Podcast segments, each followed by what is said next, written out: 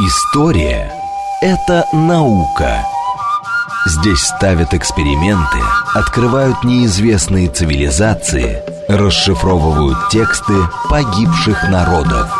Историческая программа Михаила Родина «Прошлое».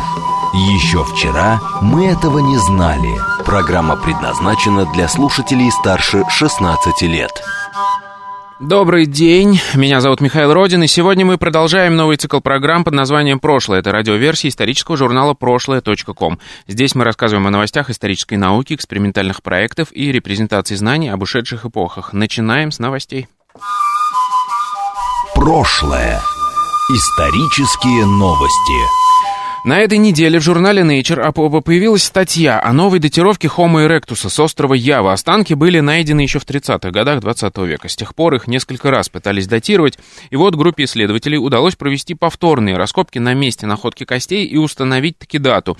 Она удивляет. По мнению ученых, эти представители эректусов с Явы погибли около 100 тысяч лет назад. То есть в те времена, когда уже существовал Homo sapiens. Получается, мы имеем еще один вид человека, который сосуществовал с нами на планете. Все мы знаем о сосуществовании неандертальцев с Homo sapiens, потом появились денисовцы, хоббиты с Флореса, и вот теперь еще один вид претендует на то, что он существовал вместе с нами в одно и то же время, причем вид достаточно древний. А, все мы знаем, что Homo erectus — это как бы первые люди, которые ходили строго вертикально. Что все это значит и можно ли доверять данным этого исследования? Сейчас пообщаемся с редактором портала anthropogenes.ru, руководителем оргкомитета форума «Ученые против мифов» Александром Борисовичем Соколовым. Александр, слышите меня? Добрый день. Да, Миш, привет, слышу. А, привет. Расскажи, пожалуйста, вообще, а, что это за исследование, как им удалось вдруг передатировать эти находки, которые, насколько я понимаю, давно уже лежали там в запасниках где-то? Они лежали очень давно, и это не вдруг их передатировали, потому что датировали их много раз. Это вообще находка 1931 года, если не ошибаюсь, на Яве.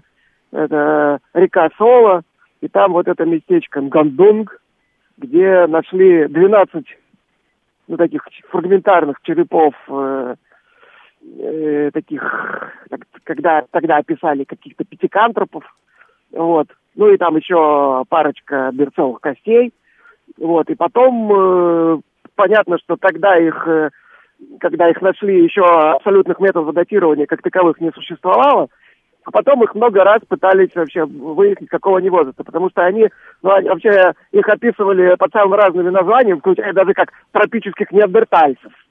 Ну, или там как пятикантроп нгандонгский, там по-разному их. Сейчас их относят к Homo erectus, но вообще даже те, кто их относит к Homo erectus, подчеркивают, что это такие как бы прогрессивные эректусы. То есть не совсем классические пятикантропы, как там стремили того же на Яве, а у них такой череп повыше, объем мозга побольше, значит, э, затылок более округлый. Ну, в общем, э, они такие э, представляют собой пример локальной эволюции на острове Ява. То есть это то, к чему пятикантропы пришли там, за миллион лет эволюции вот, э, в изоляции на этом острове. Вот. И было непонятно совершенно какого они возраста, потому что их датировали много раз, и вот э, там как раз были сенсационные датировки еще в конце 20 века, в 90-е годы их там в очередной раз датировали каким-то там уранториевым, что ли, методом, я сейчас точно не скажу, и получилось там вообще чуть ли не 30 тысяч лет им. То есть там 50 тысяч лет, 30, 27 тысяч лет были датировки. То есть совсем вчера по меркам эволюции, да? То есть вообще, что они вот, они там вымирали уже, когда там сапиенсы были. Естественно, тут же, значит, это подхватили всякие мультирегионалисты, которые заявили, что вот они предки вообще австралийских аборигенов ну или, по крайней мере, э, предки австралийских аборигенов с ними скрещивали, когда шли в Австралию через эти как раз. Но потом, насколько я понимаю, те-то датировки были опровергнуты все-таки, или нет? Да не то, что они были опровергнуты, то есть, значит, датировали, получили такие, потом получили более все-таки древние. Вот я помню, сам писал в 2011 году, это перед вот предпоследняя датировка, и там были два варианта. Более 500 тысяч лет – калий-аргоновым методом по каким-то там кусочкам пензы, которые там рядом валялись, угу. и 120 там с чем-то тысяч лет по зубам каких-то животных, которые тоже там рядом валялись. То есть вот либо 500 с лишним тысяч лет, либо 120 тысяч лет. И, и опять, опять как бы остался большой знак вопроса. Всегда вопрос к таким памятникам, потому что, ну, во-первых, их уже, эти находки давно вымыли, и, значит, стратиграфия, ну, она там есть, но, в общем, изучать ее можно только там по каким-то описаниям, либо заново там все раскапывая, но все равно находок этих там уже нет. Вот, поэтому там даже если мы найдем рядом какие-то зубы или вот эту пемзу, всегда вопрос, она туда попала одновременно с этими находками?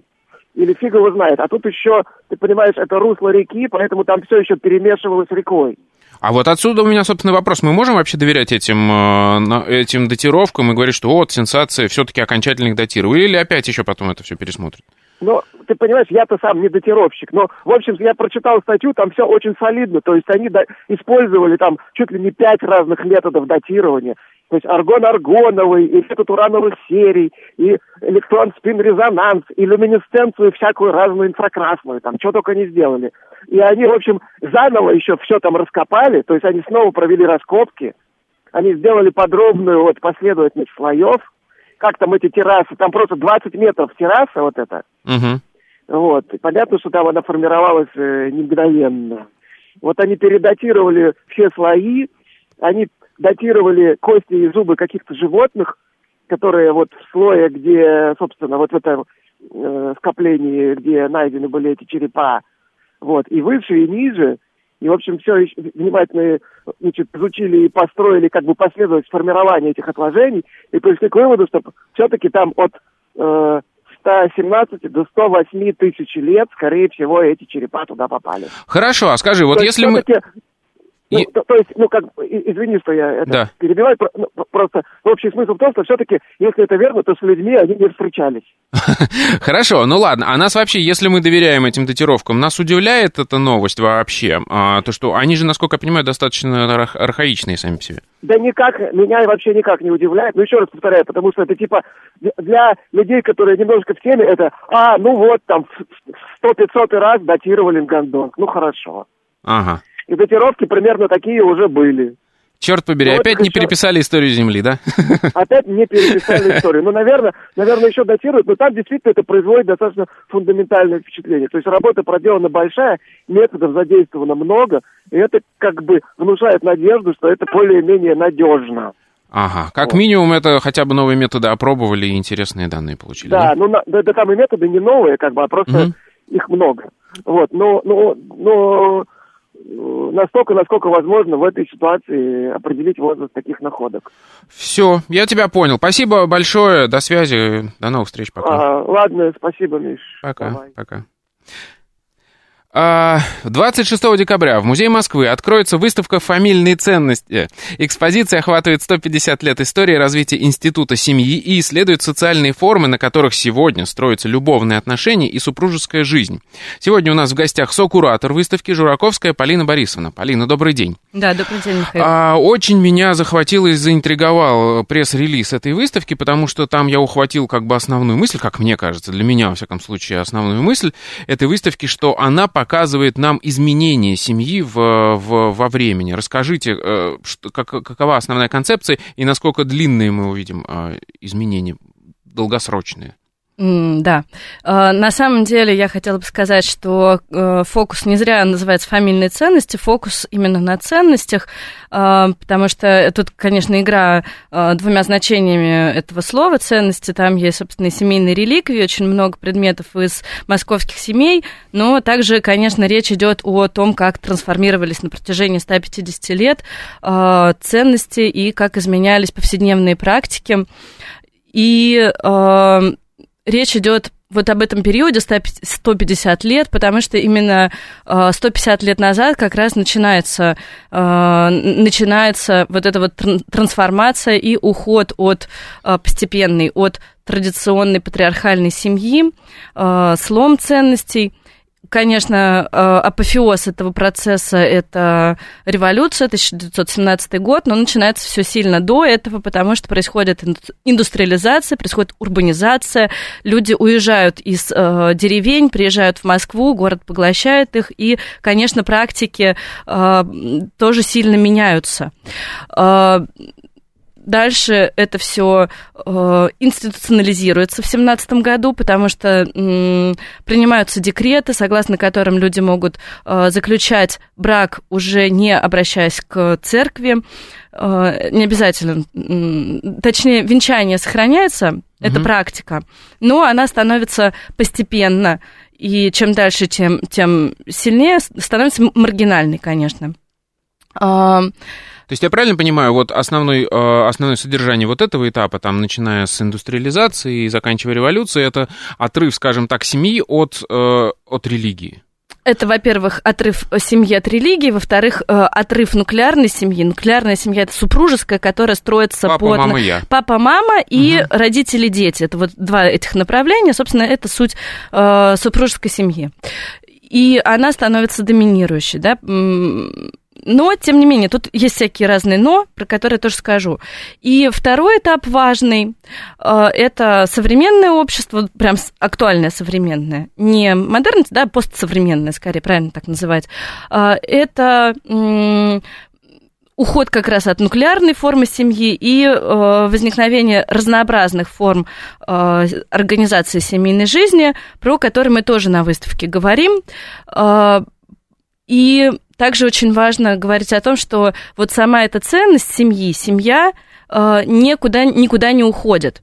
И очень важно то, что мы показываем вот такой э, большой исторический период трансформации, э, потому что э, изменение практик, изменение отношения к семье э, не говорит о том, что это кризис семьи нет кризиса семьи, нет, э, никуда не уходит ценность э, семьи как э, какого-то очень важного места, какой-то важной практики для современных людей. Просто меняется увеличивается разнообразие и меняется то, как на основе чего строятся отношения между людьми внутри семьи.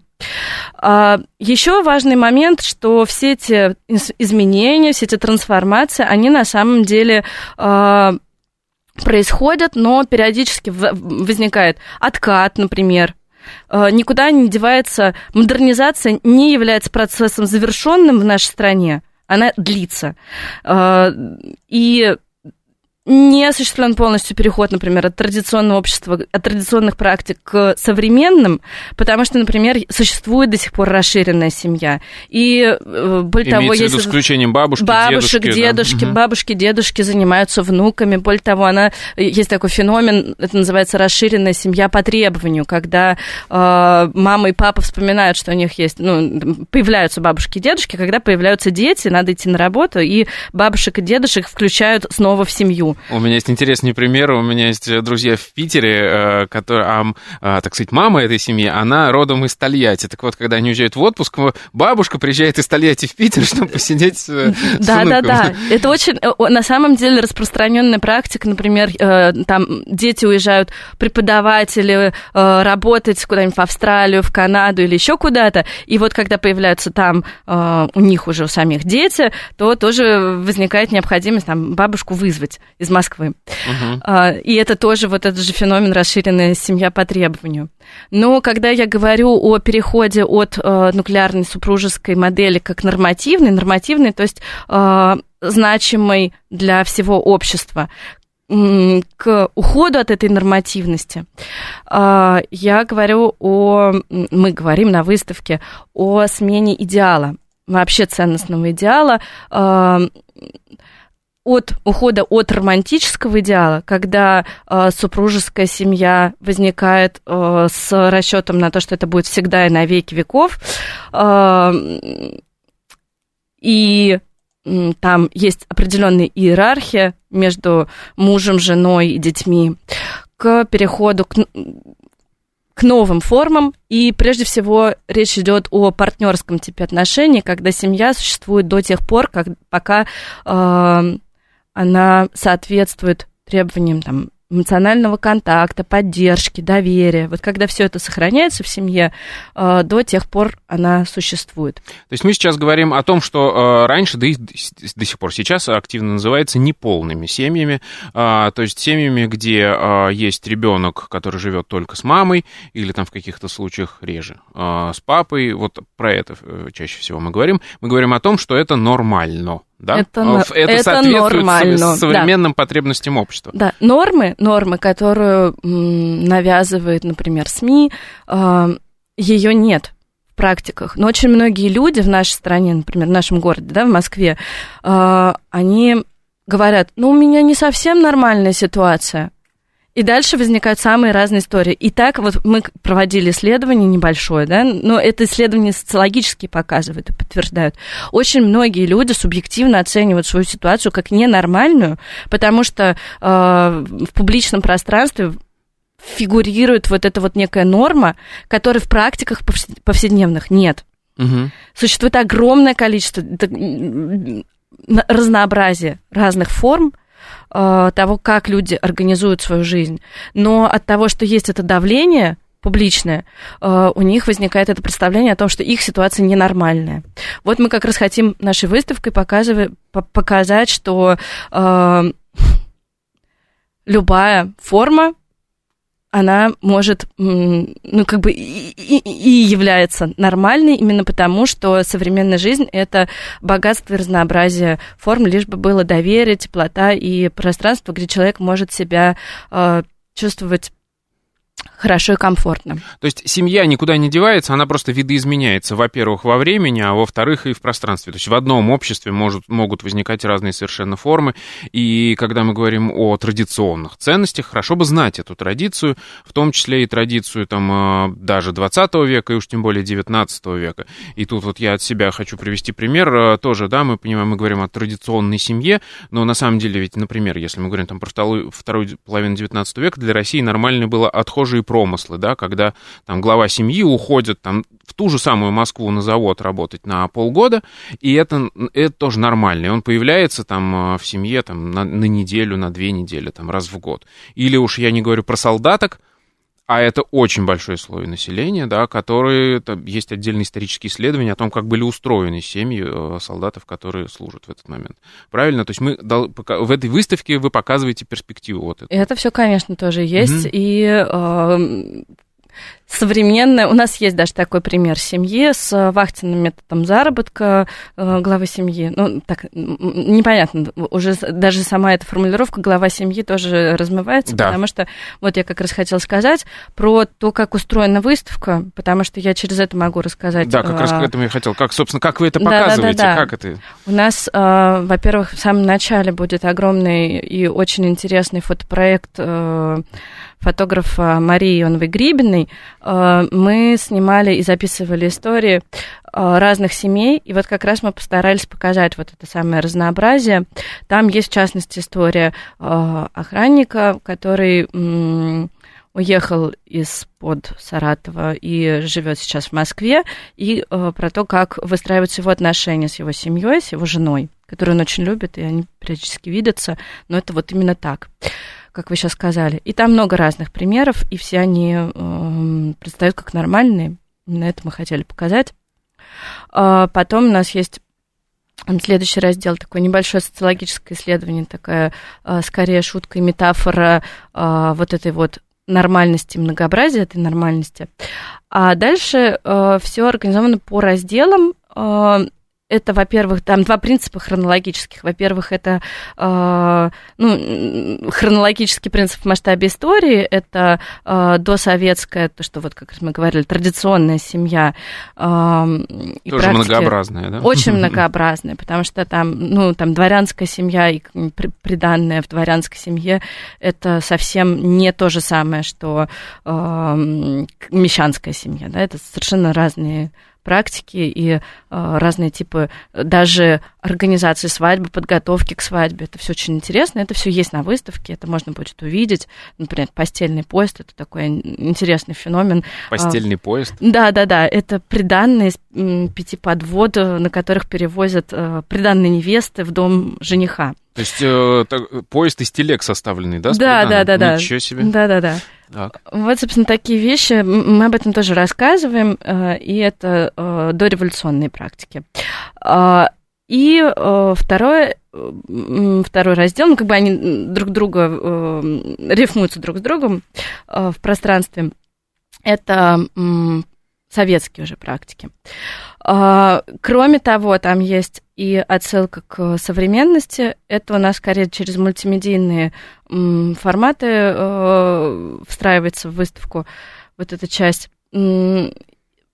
И, кроме того, это еще организовано по хронологии э, такой типичной семьи. Это встреча, раздел встреча, и э, такая важная подтема э, этого раздела это конструирование гендера. Угу. Для меня лично очень важный раздел. Дальше следующий раздел, э, посвященный приданному как раз, или подготовке к свадьбе, э, он рассказывает еще и о том, что это у нас был Homo erectus, а в нашей выставке про Homo economicus, который, да, э, собственно, вот эти все торги вокруг невесты, потом брачный договор и его функционирование в дореволюционной России, как он сейчас возвращается, в каких формах, мы об этом тоже говорим, у нас есть видео, где а, как раз подробно рассказано о том, что такое брачный договор, зачем он нужен. То есть мы каждую стадию семьи, семьи жизни семьи можем увидеть в разное время, да? Да-да-да. Угу. И это и предметы, и какие-то документы, и э, видео. Потом э, следующий важный раздел – это э, свадьба, собственно, как такой ключевой э, момент в жизни семьи, но еще и очень важный для разговора о э, демонстративном поведении, например, или о э, обществе спектакля, когда свадьба оказывается вот этим пространством, где можно все это э, разыграть кульминационный момент этого спектакля. И там тоже есть дореволюционные практики, и, революци... и, и, и советские, и видео очень смешное про то, как э, можно организовать свадьбу сейчас и что для этого нужно сделать. Э, следующий раздел про э, детей. Это тоже важная тема, конечно, конечно. для нас и, и любимая. Э, и там тоже все по тому же принципу организовано и и дети тоже оказываются очень э, важной, важной темой для разговора о выстраивании статуса, потому что ребенок в современном обществе часто превращается в э, такой объект, да, объект воспитания, угу. и о том, как изменяются практики воспитания, отношения к воспитанию. Об этом мы тоже всем, обо всем говорим, о том, как вообще э, возникает вот этот феномен, институт воспитания и создания человека. Это тоже очень интересный раздел. И еще два раздела важных. Один э, посвящен памяти и конструированию памяти внутри семьи, в частности, о буме памяти, мемориальный бум, то, что называется, и с чем это связано. Вы имеете в виду попытки реконструировать свои родословные древа или, или просто собирание информации какой-то? Что? О, оба момента. И э, выстраивание вот этой памяти о семье, которую ты создаешь сам здесь и сейчас, да. То есть фиксировать э, каждый вот, момент, Фиксировать да, каждый момент, угу. вот это вот э, необходимость. И выстраивание родословной тоже, вот эти э, обращения к архивной информации. И тут у нас э, и как раз разговор о реликвиях семейных тут же. А, и э, тут есть очень важный момент. Мы, у нас есть партнер, ну, мы обратились к музею ГУЛАГа, и они нам тоже дали много предметов для нашей выставки, а, для того, чтобы говорить о том, как мы можем рассказывать историю страны да, через э, предметы, потому что история семьи может рассказать в каком смысле историю страны, но это будет очень субъективный взгляд. И вот эти предметы, они как раз это хорошо очень показывают о том, что взгляд на историю своей семьи, это, конечно, твой взгляд, взгляд э, изнутри. И там тоже очень много... Это, это семейные предметы, предметы из э, московских семей, но они рассказывают часто очень совершенно невыносимо грустные истории. Это тоже, мне кажется, важная часть нашей выставки э, про семейную память. И еще есть раздел «Скелет в шкафу», так. Ну вот все, все, все самое живое, оно там. Там, э, конечно, много тоже таких суперинтересных историй. Например, вот э, у нас всем полюбилась история про куклу Барби, про мальчика, который показывал девочке, а, выламывал э, руки и ноги кукле и менял их местами. Ну и и, и, и сестра очень переживала из-за этого. История про ревность. При этом сейчас они очень любят друг друга, на самом деле, эти брат и сестра. А... Для этого так происходило. Ну, там много таких историй. Там истории про супружеские измены, про разводы, про Тоже а, смерть. И Без это... чего э, семья не существует. Да-да-да, эти истории рассказывают вещи потому что mm-hmm. там вещи э, очень интересные, которым, собственно, эти истории и ну, то есть, попав на вашу выставку, мы сможем увидеть 150 лет, вот э, такой один срез, да, в, одновременно ты сможешь увидеть семью, как она функционировала, функционировала в разные этапы э, развития государства и вообще в разное время, правильно? Да, еще у нас будет очень насыщенная параллельная программа, каждый четверг будут, э, будут события и дискуссии, и лекции, посвященные разным темам, как раз которых мы касаемся на выставке, воспитанию детей и любви, и всем другим темам тоже. Отлично. Музей Москвы, выставка «Фамильные ценности». Welcome, как говорится. У нас в гостях была сокуратор выставки Жураковская Полина Борисовна. Спасибо. Спасибо. История — это наука. Здесь ставят эксперименты, открывают неизвестные цивилизации, расшифровывают тексты погибших народов. Историческая программа Михаила Родина Прошлое. Еще вчера мы этого не знали. Еще раз добрый день, меня зовут Михаил Родин. Мы продолжаем новый цикл программ под названием «Прошлое». Это радиоверсия исторического журнала прошлое.ком. Здесь мы рассказываем о новостях исторической науки, экспериментальных проектов и репрезентации знаний об ушедших эпохах. На прошлой неделе в Москве прошла очень интересная научная конференция, которая называлась «Восточный эллинизм. Новые данные». Сегодня у нас в гостях один из организаторов, кандидат исторических наук, научный сотрудник отдела классической археологии Института археологии РАН Негора Давлетовна Двуреченская. Добрый день. Добрый день. Мы с вами уже много раз встречались, ну немного, два-три раза уже встречались в программе «Родина слонов» и говорили о ваших раскопках крепости Узундара. Это самый восточный, скажем так, эм, язык, что ли, да, распространения эллинизма, насколько я понимаю. И вот теперь у вас случилась целая конференция, посвященная этому событию, восточному эллинизму. Давайте об этом сегодня поговорим. Насколько я понимаю, вы недавно, собственно, вернулись э, из, э, после очередного полевого сезона в Узундаре. Что там в этом году накопали, что интересно? И начнем с того, что это за памятник для тех, кто не знает, вкратце? Ну, это действительно э, интересный памятник. Он находится на территории древней Бактрии и э, маркирует э, одну из крепостей, э, которая была построена в селевкидское, раннеселевкидское время. И э, благодаря ей осуществлялся э, сохранение границ а, на территории а, вот, а, северо-западной части Бактрии и Бактрийской сатрапии, которая входила в состав, как одна из самых восточных крайних, крайних сатрапий, в состав Селевкидского государства. То есть вот это, куда это максимальная восточная точка, куда дошли войска Александра Македонского, вот аж, ну, аж там в Узбекистане греки Ну, скажем так, это посетить. самая восточная часть похода, но бактерия, она значительно более объемная, и к востоку есть еще куда там двигаться, угу. есть знаменитый город Айханум, который находится еще более восточно. Вот. Но, тем не менее, а, Узундара дала нам очень много интересного материала, потому что а, эллинизм а, в материальной культуре это долгое время было белое пятно, вот, и мы его э, копаем уже 7 лет, совместно с узбекскими коллегами Институтом искусствознания а, Узбекской академии наук.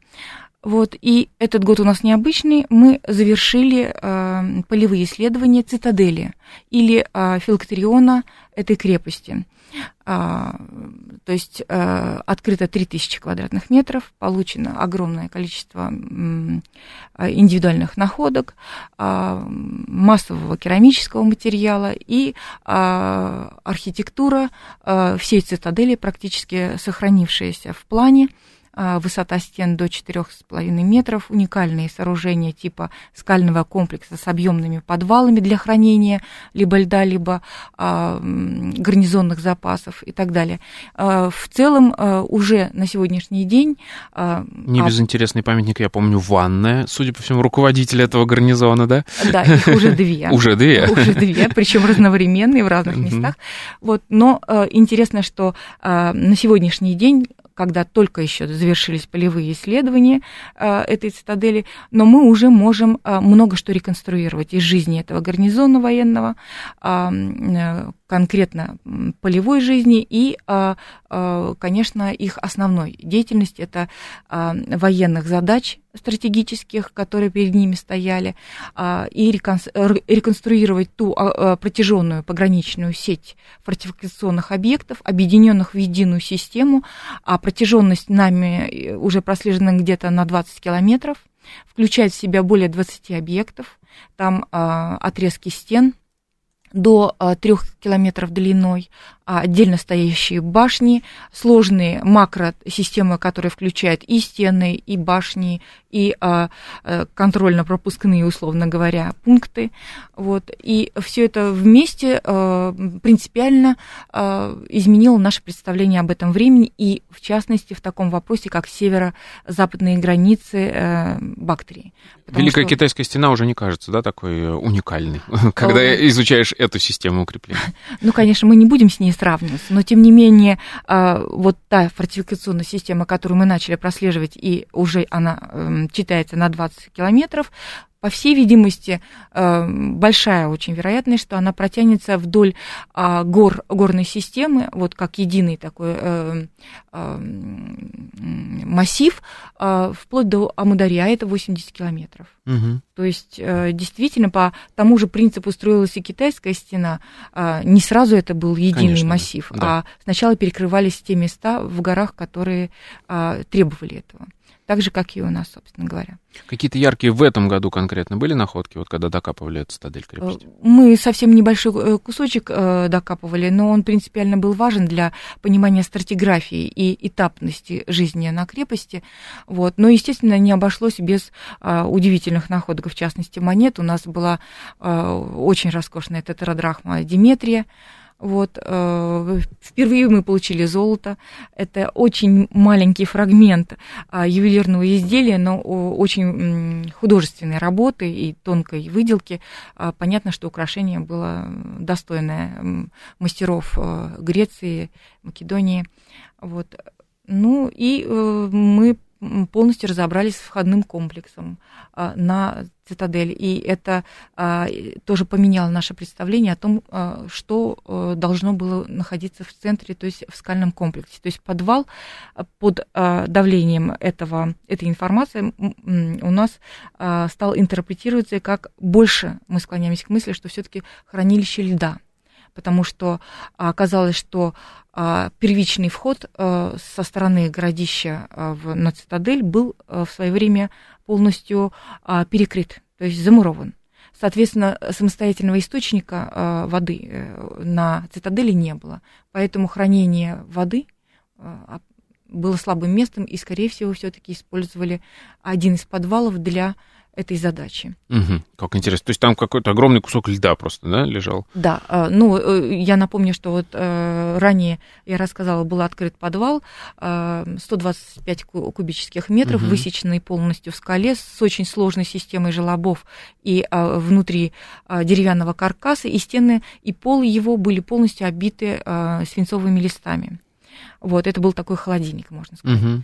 Вот. И вот э, он был перекрыт, естественно, навесом, первым этажом здания, и э, вычерпывалась оттуда вот эта э, вода подтаивающаяся из такого колодца. Да. Хорошо, ну, я думаю, что нужно...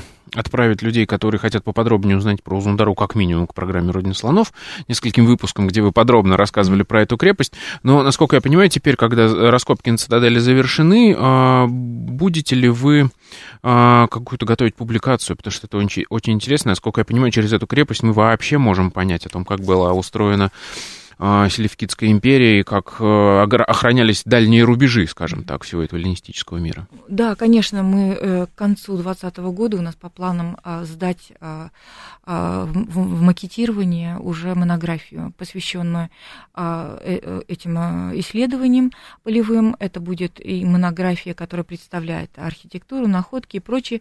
Помимо того, там будет около 20 приложений различных специалистов, самых разных направлений, в том числе, естественно, научных. Вот, то есть это планируется довольно объемный труд. И этот год, вот предстоящий, мы будем этим заниматься. Так получилось, что вы э, докладывали о результатах этого раскопок этого сезона на, на конференции, вот, э, которая целиком посвящена восточному эллинизму. А, расскажите про эту конференцию и как, собственно, ваши раскопки вписываются, в, скажем так, мейнстрим научный в, в этой сфере. А, Мировой, насколько я понимаю, да, судя да, по да, именам. У нас была международная конференция, мы пригласили всех наших коллег, причем а, в основном именно э, тех, которые занимаются полевым, полевыми исследованиями на территории Средней Азии, вот, а их, как э, ни странно, очень мало. Вот, и практически эта конференция а, собрала всех действующих археологов на сегодняшний день. В мире, кто занимается восточным эллинизмом. Да, угу. да, вот именно на территории Средней Азии. Вот, это у нас были гости из, а, и коллеги, друзья из Франции, из Германии, а, из Узбекистана. Вот, а также мы собрали всех основных археологов, которые занимаются или занимались этой тематикой с территории России. Это приехали коллеги из Эрмитажа, из э, Музея Востока, а, из Института а, Востоковедения, ну и, конечно, из Института археологии. А, конференция длилась два дня. Первый день в массе своей мы посвятили итогам работ на Узундаре. Было представлено, по-моему, семь докладов э, только по этой теме на разные, раскрывающие разные аспекты. Хотелось бы отметить, что крепость и ее судьба, ее а, материалы по ней привлекли внимание очень широкой общественности. В момент подготовки доклада, например, а, по военному аспекту крепости, готовил ее Двуреченский Олег, он привлек э, большое количество волонтеров. Они просто отозвались на э, простую надпись, что нужен рисунок воина Пельтаста, который определенным образом вооружен, как мы считаем, и мы можем предоставить все материалы, чем конкретно он был вооружен. И собралась целая команда художников, за что им огромное спасибо, причем очень интересных художников, в частности, частности, из э, Красноярска художник Врясов, а из Израиля художник э, Ильяев Вячеслав, ну и многие другие, э, которые делали не только художественные реконструкции образа македонских воинов крепости Зундара, но и 3D-модели рельефа крепости, сложного горного рельефа. И все это было, готовилось именно к конференции. Там мы предоставили вниманию наших гостей ролик, а, который Врясов подготовил по а, вот созданию образа македонского воина, вооруженного луком, и а, в арсенале, который был там в обиходе, там использованы наши все индивидуальные находки. Там... А, то есть вы реконструировали образ этого воина не с бухты-барахты, не по каким-то общим сведениям, а конкретно по конкретным находкам у вас Ну, конечно, на да? вот ролик это блестяще отражает, то есть мы подобрали и фибулу, а, для хламиды, а, которая скрепляла, то есть это накидка такая, короткая шерстяная накидка воинская, а, и фляжка индивидуальная, которую воины гарнизона брали с собой, выходя в дозор на соседние объекты фортификационные, там на те же стены, башни дозорные и прочее.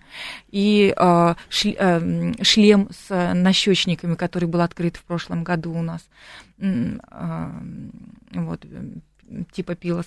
Вот. Ну и многие другие детали. А, детально там, например, хват а, а, натягивания лука был взят с краснофигурного сосуда. То есть, У вас же то есть абсолютно все было как бы реконструировано по конкретным источникам. Пользуясь случаем, надеюсь, вот сейчас попрошу у вас, надеюсь, мы сможем опубликовать это и эти иллюстрации, и это видео у себя в журнале прошлое.ком, чтобы все смогли увидеть, как выглядел лучник э, да, который конечно, там служил в четвертом, в четвертом, правильно я говорю, веке до нашей эры? ну, скажем так, рубеж четвертого, скорее всего, начало третьего века до нашей эры.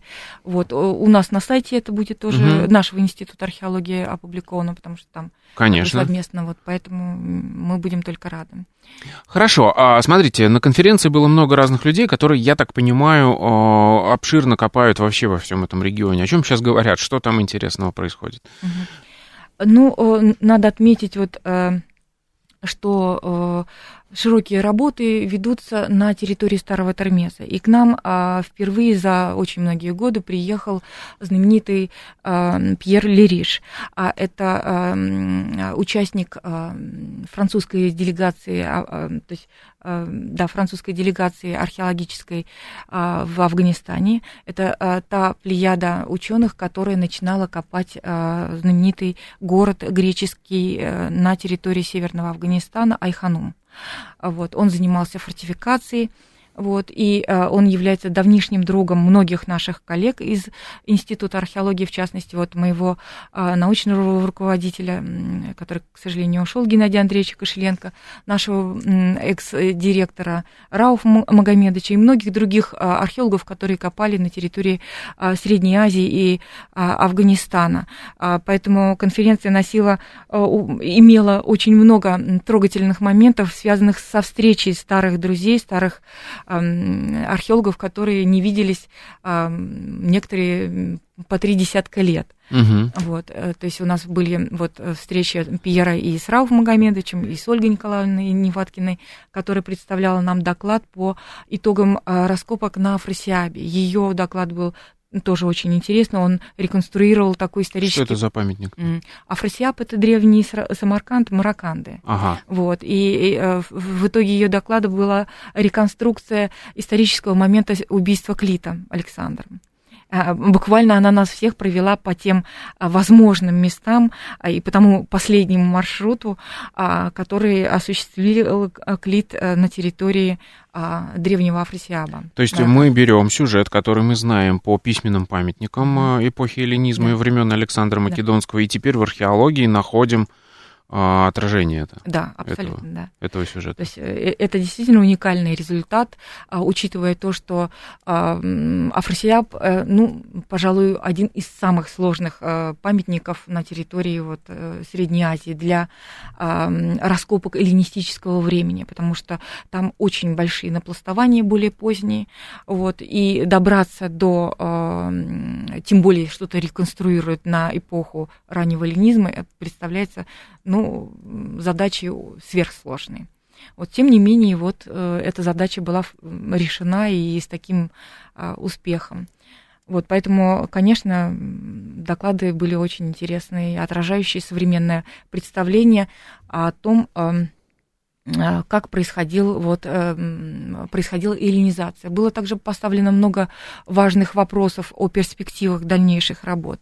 А в своих докладах, например, Пьер Лериш и Сигален Пунбриан, а, которые работают в Старом Термезе, рассказали об интересных за последние 10 лет э, раскопках, происходящих в пограничной зоне на территории Старого Термеза, это Малый Чингис, то есть туда археологи просто попасть не могут, потому что это просто уже зона а, за колючкой. Угу. Вот. И, конечно, было интересно посмотреть из первых рук, как все это выглядит. Пока, к сожалению, им а, материалы эллинистического времени попадаются только в переотложенном состоянии. Это и То каменные уже, стволы э, колонн. Разрушенные здания, которые потом использовались в более позднее время. Да, да? в угу. Кушанское время они использовались в качестве там вторичного использования, там, допустим, перенесенный порог или э, колонны стволов, которые маркировали какой-то вот небольшой э, сток воды, вот, ну и прочее. Вот. Э, также было интересно послушать доклад э, Линстрем Гунвар, которая э, представляла нам э, германский археологический институт и рассказывала о том, о проведенных в этом году в Таджикистане э, реконструировочных работах а, в районе э, такого памятника, как Саксанахур. А этот памятник находится на территории Таджикистана, ну, приблизительно э, на километров 30 выше, севернее от Айханума. Вот. И вот недалеко от него была найдена серия курганов, причем курганов э, очень э, крупных, э, не характерных для этой области, то есть их очень мало известно такого, такой высоты, например, 11 метров высотой кургана. Вот. Предполагают, что это ранние курганы, относимые, возможно, к, сак, к культуре саков, Вот. И а, они сделали георадарные исследования, вот, итоги которых и представили, и а, рассказывали о том, как они а, сейчас э, решают конкретно какими из этих курганов они, а, возможно, займутся э, именно в следующем полевом сезоне раскопками. То есть я правильно понимаю, что это, а, это исследование говорит нам о том, как эллинизм взаимодействовал с э, более северными этими кочевыми да, племенами какими-то, да. да? Вот как ну, это... Ну, скажем так, а, возможно, мы найдем вот эти следы взаимодействия, а с другой стороны, мы просто будем иметь образцы ранних а, кочевников, а, их культуры на этой территории, они почти неизвестны.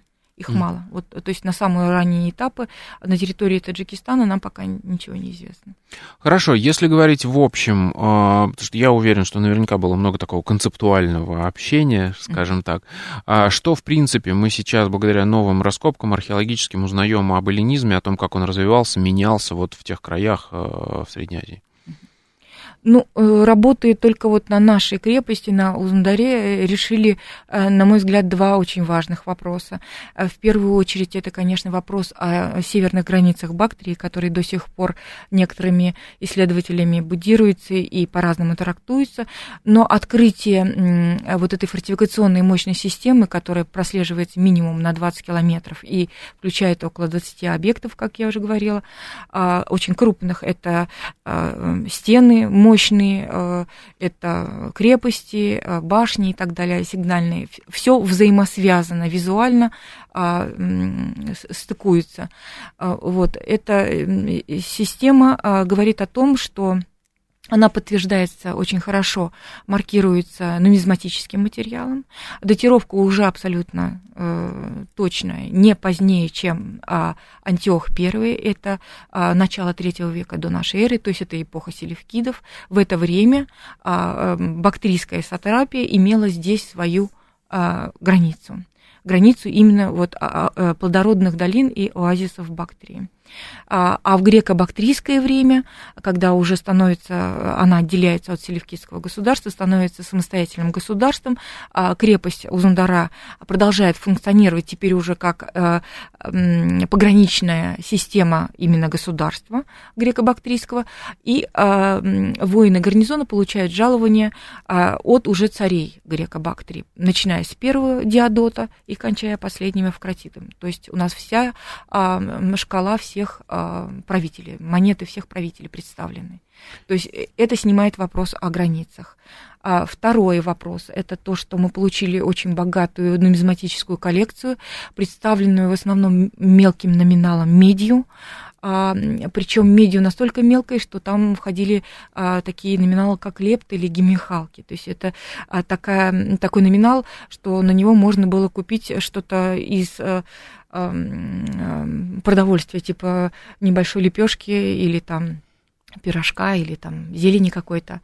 Вот, то есть очень э, развитое денежное обращение, которое, очевидно, э, начинается сразу с приходом э, македонян, с устройством вот этих вот крепостей.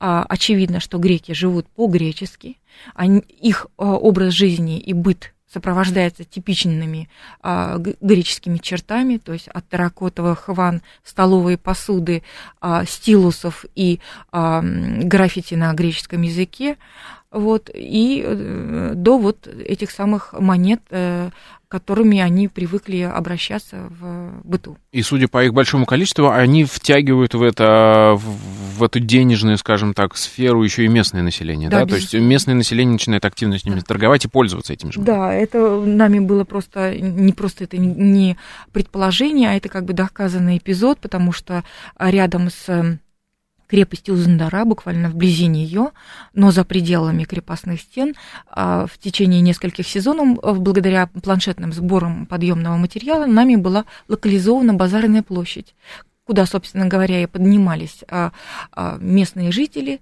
со своей ремесленной продукцией, со своим э, э, продовольствием, которое они приносили, необходимое для воинов гарнизона. И здесь происходил, э, происходила элементарная торговля. А кроме втягивания, скажем так, в денежные отношения, есть какие-то следы именно влияния культурного на местное население? Ну, безусловно, почти на всех памятниках а, бактрийских а, в это время э, в быт входят новые, а, новые формы столовой посуды. А раз новые формы столовой посуды, то, значит, меняется кухня, меняется обряд, э, то есть ритуал э, кухни. Вот. То есть греки, получается, даже туда, так далеко, в Среднюю Азию, принесли свою, свою посуду и свою, свою кухню, то есть научили людей по-другому есть, э, Ну, безусловно, безусловно, так и, так и выходит. Mm-hmm. Дело в том, что э, если взять там, допустим, а, накануне их прихода, то, а, то столовый набор совершенно другой. А здесь мы имеем а, переход на очень мелкую индивидуальную посуду, во-первых, много очень всевозможных чаш с ладошку, там диаметром до 14 сантиметров. То есть, когда ты ешь не из общего да. чана, а, как да, у нас да, говорят, да, цивилизованно, каждый да. со своей посуды, да? Небольшие так называемые рыбные блюдца. Я вам скажу, что когда мне довелось копать в семнадцатом году на в Керчи на памятнике госпиталь, который датировался IV веком до нашей эры и началом третьего, то есть как раз время почти у Зундары, набор столовых форм одинаковый, только технологии немножко другие. У нас нет э, черного, э, то есть у нас нет лака вот. А, но ангобы, и те же рыбные блюдца, те же фиалы, те же э, солонки, пиксиды, абсолютно все то же То есть очередной камень, скажем так, в картину глобального мира эллинистического вы закладываете. Спасибо. Да, безусловно, материальная По- культура. Спасибо вам огромное. У нас в гостях э, была Анигора Давлятовна Двуреченская и рассказывала о конференции «Восточный эллинизм. Новые данные» о своих раскопках в крепости Узундара. Это была программа «Прошлое». Меня зовут Михаил Родин. До новых встреч. Пока.